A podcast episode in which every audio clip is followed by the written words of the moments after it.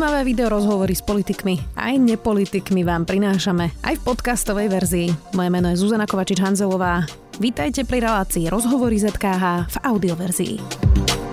Identita nie je nemenný stav. Nemusím povedať, či som 100% Slovenka alebo Vietnamka. Hovorí Kvet Nguyen, fotografka, umelkyňa, ktorá už sedí v štúdiu Denika Sme. Vítajte. Dobrý deň. Ako vyzerajú sviatky vo vietnamskej rodine, ktorá žije veľmi dlho na Slovensku? No keby sa spýtate pred 15 eh, rokmi, tak eh, sme mali krásne ozdobený vianočný stromček, eh, všetci boli v obývačke spolu a fúkali sme moje narodinové sviečky a dávali sme si darčeky, ale tento rok alebo posledné roky to už iné, je to možno aj tou pandémiou, ale Najmä tým, že rodičia už akoby nemajú takú tú motiváciu uh, potešiť ma ako dieťa.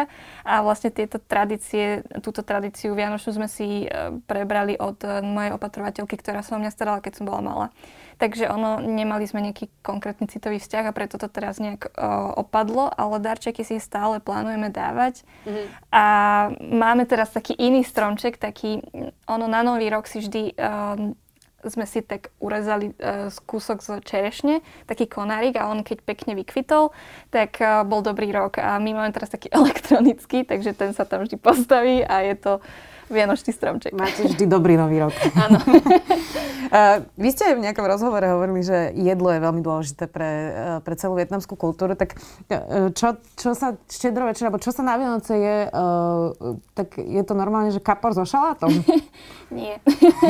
uh, nie, nie je, lebo naši moc smotanu ani takéto mliečne výrobky nemusia ale väčšinou si tak, určite tam je rýža. Základ je vždy rýža a potom uh, si vyberieme nejaké špeciality, ktoré cez rok úplne nevaríme.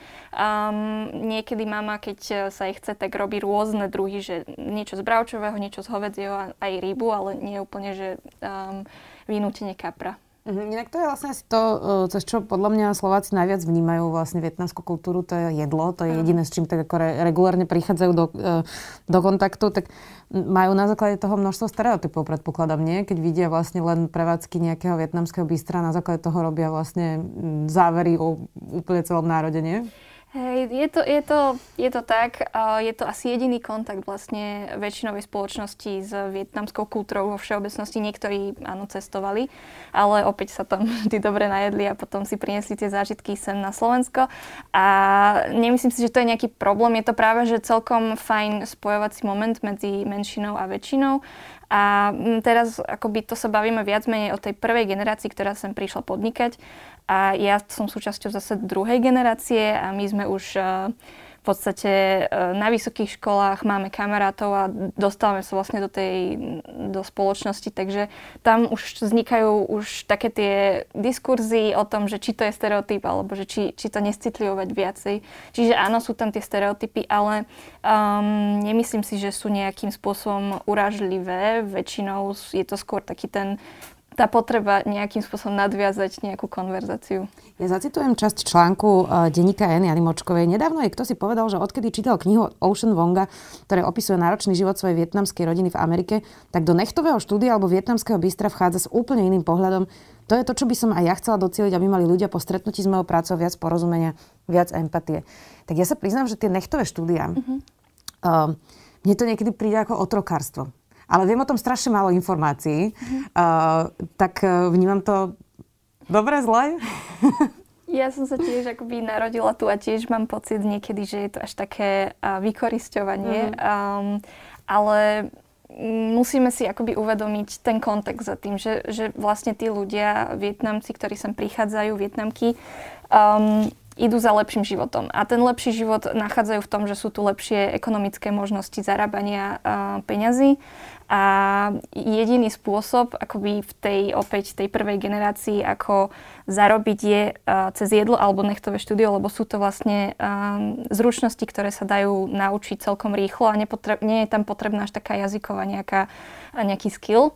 No a um, tá pracovná doba to už je akoby aj nimi stanovené podľa mňa, lebo naozaj pre nich je to ten, ten nový život. Na, zarobiť si a poslať tie peniaze znovu do Vietnamu. A to, že pre nás, e, ktorí máme trošku inú pracovnú dobu, už je to trošku neštandard, tak to chápem, ale pre nich to zase nie je úplne také čudné, lebo aj vo Vietname, keď um, moji bratranci pracujú vo fabrike, tiež pracujú od rána do večera a zarobia oveľa menej, čiže tam je ten, tá, to porovnanie asi dôležité. Uh, vlastne na Slovensku žije 5 až 6 tisíc občanov vietnamskej komunity. To je inak dosť veľa, uh-huh. uh, ale zdá sa mi, že to prepojenie ešte je také stále, že je vlastne tak pomerne ako uzavretá, izolovaná, možno aj jazyková bariéra, možno aj uh, nezáujem Slovakov, môže to byť? Mm, premýšľala som nad týmto a myslím, že keď môj otec, ja som sa pýtala otca hlavne, um, prišiel sem, tak on mal, on mal ten záujem a aj um, jeho kolegovia, lebo on pracoval na, v stavebnej spoločnosti, myslím. A bol, bol tam ten záujem, aj keď um, je to možno v takej náture Vietnamcov, um, že, že nejakým spôsobom sa potom uh, uzavrú, pretože tiež pre nich je to niečom neznáme. A viem, že môj ocino chcel byť kamoš, ale mama ho tak stiahla naspäť, že, že ale veď my tých ľudí úplne nepoznáme. A, a tiež akože prišlo mi to, že trošku zvláštne, lebo keď sa znovu spätne pozriem aj na sestry, na nejaké skúsenosti, tak uh, jej kamarátka chcela byť um, najväčšou kamarátkou a moja sestra sa zase stiahla a neviem presne úplne zanalizovať, aký je ten dôvod, ale um, môžu tam byť rôzne akoby faktory. Otec mal potom aj zlé skúsenosti so Slovákmi alebo nejaké s tou väčšinovou spoločnosťou. Tiež sa uzavrel a mám pocit, že teraz um, je to aj tou pracovnou nejakou morálkou a taký ten tretí pohľad je aj to, že vlastne um, možno je tam taká aj horšia um, Um, horšia asociácia s cudzími ľudí, ľuďmi na Slovensku, uh, to vychádza aj z prieskumu CVEK, ale neviem, že či to viem úplne že špecifikovať na vietnamskú komunitu. Uh-huh. Uh, ja teda sa priznám, že som na školu chodila uh-huh. uh, s tiež Slovákom, Vietnamcom, lebo to už sa nedá tak vlastne hovoriť, že Vietnam je on, on, on je Slovák. Ja ich volám uh, slovenskí Vietnamci a Slovenskí Vietnamci, dobre, budem to tak hovoriť. Um, a, a teda on mi už potom aj v dospelosti hovoril, že sa stretáva um, s rasizmom, ale nie s takým tým úplne na prvú, uh, lebo vlastne Slováci a Vietnamci podľa mňa tak koexistujú celkom akože v pohode, ano. ale s takým ako subtle uh, poznámkami. Uh, toto je niečo, čo zažívate aj vy? Áno, um, určite to nie je ten verbálny rasizmus, ktorý si zažil môj otec, ale um, stále je to akoby také momenty, ktoré vychádzajú z neprežitej skúsenosti s, ra- s rasizmom alebo s inou kultúrou na Slovensku. Napriek tomu, že vlastne vietnamská uh, menšina je tu od už 70 rokov približne, stále akoby nemáme prežité všetky tieto veci a preto akoby sa stále obraciame na stereotypy alebo na také, um, také také zvláštne myšlienky, že my sme tu jediní a tým pádom sa nevieme zamyslieť, že, že ako možno premýšľajú tí druhí alebo ako žijú tí druhí a vznikajú z toho takéto skúsenosti. A mne sa to stávalo hlavne akoby um, v detstve, keď uh, som bola v škole, na základnej škole, tak uh, vždy to boli akoby také ustruhané poznámky, buď uh, v mojej jazykovej hatlanine akoby snažili sa napodobniť vietnamský jazyk, alebo si uh, ťahali akoby oči do šikmých očí. A potom sú to také, ter, aj doteraz akoby v dospelosti stále nachádzam aj také, že, um, že sa na mňa niekto pozrie a nie je si istý, že či viem po slovensky, tak radšej povie po anglicky, čo akože samozrejme chápem, ale to je to, že, že nie sme zvyknutí na to, že niekto, kto vyzerá inak, vie ro- rozprávať po slovensky, alebo že môže byť súča- súčasťou tejto spoločnosti. A, a mohla by som menovať akoby takéto momenty a ono ma to nejak osobne neraní, ale mám pocit, že potom nie som tu doma, alebo nie som súčasťou a ten pocit nepatrenia je veľmi zásadný akoby v tom žití alebo spolunažívaní. Uh-huh. Ja som si teda čítala, že vy sa vlastne vo svojej práci zaoberáte vlastnou identitou aj v tej umeleckej tvorbe a že teda ste boli na študijnom pobyte v Anglicku a to je to, čo som vlastne citovala, citovala na začiatku. Tam som uh-huh. si naplno uvedomila, že identita nie je nemenný stav, ale proces, že nemusím povedať, či som 100% Slovenka alebo Vietnamka, lebo každou ďalšou skúsenosťou sa moja identita vyvíja a mení. Uh-huh. Uh, tak teraz to máte ako ten pomer Slovenka, Vietnamka?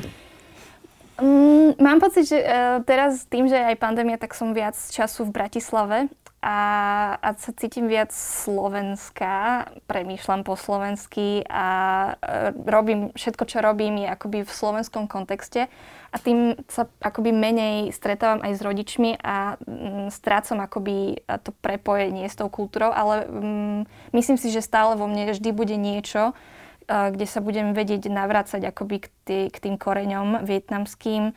Um, neviem to úplne pomenovať, že čo presne to je, ale minimálne to, ako sa zamýšľam uh, nad vecami trošku z iného úhlu pohľadu, alebo skrz uh, aj to, že vlastne uh, rodičia nie vždy akoby chceli hovoriť priamo veci a ja sa niekedy tak zamyslím, že idem to povedať teraz priamo alebo inak. Čiže sú to skôr také nuancy a vo väčšinovej časti som uh, Slovenka, by som povedala. Je to, čo ste teraz povedali, to ste popisovali tiež v ďalšom rozhovore. Bežne som sa v minulosti nerozprávali ani o tom, ako vlastne prišli na Slovensko, mm-hmm. lebo to súvisí s politikou a o tej sa vo Vietname nikdy nehovorí, lebo by to mohlo mať nejaký negatívny následok, lenže politika a veci verejné často súvisia s tým, čo človek prežíva vo svojom vnútri, s jeho intimnými pocitmi. Nehovoriť o politike tak znamená nehovoriť ani o pocitoch, povedali ste. Tak ako ťažké bolo začať tú konverzáciu doma, keď ste chceli sa rozprávať o tom, že uh, váš detko, že ho mučili a čo vlastne celá vaša rodina prežívala aj vo Vietname, aj tu. Uh-huh. Uh, aké to bolo náročné začať to? No, no to bolo náročné začať už len keď sa pozrieme na to, že som začala o tom e, diskutovať s rodičmi až v 20 alebo až po 20 a dovtedy uh, som ani netušila, že sa niečo také dialo a síce som zachytila, že áno, vo Vietname bola vojna, ale Ehm, v škole sme to mali minimálne, rodičia to radšej nespomínali. Takže ono, asi vďaka tomu, že som odišla z domova a išla som na buď štúdia, alebo do Banskej Bystrice som študovala, do Bratislavy, tak som mala akoby tak, takúto potrebu hľadať akoby samu seba a každý to samozrejme robí, keď odchádza na nové miesto. A um, ten, ten nadhľad mi pomohol. A potom som postupne akoby vytvorila taký rituál s ocinom, že som každý, každú nedelu e, sa s ním rozprával o politike, najprv o slovenskej a potom o tej vietnamskej. A, a nejakým spôsobom tie konverzácie a ten čas, ktorý sme spolu strávili, aj to, že ma, e, sa snažili aj oni pochopiť, um, ma doviedli akoby k tým konverzáciám. Ale bolo to veľmi ťažké a naši akoby vždy, keď uh, odpovedali na tie otázky o vojne alebo o tom, ako to prežívali, tak e, veľmi stroho odpovedali, že to bola jedna veta alebo dve vety. A ne, nedali na sebe poznať, že ich to nejakým spôsobom boli, ale mm, cítila som to akoby z toho tónu. Už sa to zlepšilo? Myslím, že áno, aj keď akože myslím si, že tá, tá skúsenosť je neprenosná, takže ono, neviem si to predstaviť absolútne, ale tie konverzácie určite sú plynulejšie v niečom. Uh-huh. Um, ono, um, opäť to možno bude stereotyp, ale teda mm, ja vnímam vietnamskú kultúru, že veľmi slušná. Že ľudia sa tam veľmi slušne a láskavo k sebe správajú. Um, tak nie je to niečo, čo by sme sa mohli Slováci od uh, vietnamskej kultúry naučiť? ja mám pocit, že to tu veľmi chýba. um, myslím, že um, asi aj áno, akoby tá ľudskosť um, v každodennej interakcii, a nemusí to byť len, že s cudzým človekom, ale s akýmkoľvek človekom, uh, tu chýba. A um, cítim to aj či už na sociálnych sieťach alebo v, na ulici v podstate. Mm. Takže určite, a nem, nem, nemusí to byť priamo z vietnamskej komunity, ale môže to byť akoby taký ten záväzok, že poďme byť empatickejší voči sebe. A keď vlastne vzniknú um, tie takéto uh, pekné rozhovory alebo uh, susedské nejaké um, pomoci, tak zrazu akoby tá komunita vzniká a zrazu sa, sa poznáme. Čiže určite by som to radila všetkým nám, nie nikomu špecifickému, lebo mám pocit, že to tu chýba naozaj. V čom vy už žijete iný život ako to vaši rodičia, tá prvá generácia? V čom to je iné? No minimálne uh, v tom strete uh, s tou slovenskou spoločnosťou naši naozaj pracujú od rána do večera, v nedelu majú voľno a ostávajú radšej doma, aby si oddychli. Takže ja som v kontakte takmer každodenne a, um, a, a poznám trošku viac tú kultúru. Um, nebojím sa vznik- vytvárať si vzťahy s ľuďmi. Naproti tomu, ako som už spomínala, rodičia sa radšej uzatvárajú a radšej ostávajú vo svojej komunite, vo svojej rodine a zároveň ja mám akoby potrebu robiť uh, veci, ktoré zlepšujú túto spoločnosť, v ktorej žijem. A možno rodičia stále v pozadí majú to, že sa raz vrátia do Vietnamu. Um, tie návraty sú teraz celkom bežné, takže um, asi takýto je ten najzásadnejší rozdiel. A, a možno to pomenovanie by bolo fajn, keby že máme, že slovenskí Vietnamci, lebo, lebo myslím si, že uh, tá druhá generácia už naozaj sa cíti byť súčasťou Takže asi takto. Vy ste popísali, že otec mal zlé skúsenosti, tak rasizmus sa zlepšil, rozumiem tomu správne, už to nie je také zlé. No nie je to verbálne, nie je to mm. na tú prvú, nie je to priamo čiare. A, a tým, že, ako som spomínala, že tá komunita, keď vzniká, tak je to super a od syno má tiež uh, bistro uh, v Nových zámkoch, takže ľudia ho poznajú, poznajú, že, že vlastne sa tam namaká, je tam prináša tam to jedlo, ľudia sa najedia a poznajú sa, ale stále akoby na takej báze pracovno-služobnej, ale uh, už vedia, že vlastne Vietnamci nevaria psie meso, ale že, že naozaj sú ľudia, ktorí, ktorí sú vedľa nás. Um, ono, človek si dáva predsavzatia vždy. Vy máte nejaké predsavzatie? Vy ste teraz skončili školu. Áno. Ste fotografka, umelkyňa. Uh, tak čo vás možno čaká v tom, v tom ďalšom roku, keď teraz aj bilancujeme vždy v mhm. decembri? Uh-huh. Kam sa uberie vaša umelecká kariéra? Tento rok bol veľmi náročný, um, aj skrz vlastne školu, ale aj výstavy, ktoré som mala, takže ma to tak vyčerpalo. Hľadám si teraz taký ten čas, kedy sa môžem uh, si sadnúť a pozrieť sa na to všetko, um, aby som sa posunula aj v tých témach, ktoré riešim. Um, a plánujem aj písať. Chcela by som uh, písať o týchto skúsenostiach, aby sa to dostalo ešte viac do širšej spoločnosti, publiku. A okrem toho, akoby stále ma drží tá umelecká činnosť. Takže asi takto by som to zhrnula. Um, nemám nič konkrétne, mám akoby konkrétne výstavy, ale viacej si nechávam tak voľna, aby, som, aby som si to na začiatku roka tak ukotvila a potom si naplánovala konkrétne kroky. Držíme palce. Ďakujem veľmi pekne, že ste si našli čas. Kvetnem. Ďakujem. Ďakujem veľmi pekne. Ďakujem pekne. Počúvali ste podcastovú verziu relácie Rozhovory ZKH. Už tradične nás nájdete na streamovacích službách, vo vašich domácich asistentoch, na Sme.sk, v sekcii Sme video a samozrejme aj na našom YouTube kanáli Denníka Sme. Ďakujeme. Volám sa Barbara Mareková a v denníku ZME pre vás pripravujem podcast Ľudskosť, kde sa rozprávame o mentálnom zdraví, lebo každý si v živote niečím prechádzame a ja verím, že nám pomáha o tom hovoriť, aby sme nezabudli, kto naozaj sme pod všetkými rolami, ktoré v živote máme. Podcast Ľudskosť vychádza každý štvrtok a nájdete ho vo všetkých podcastových aplikáciách.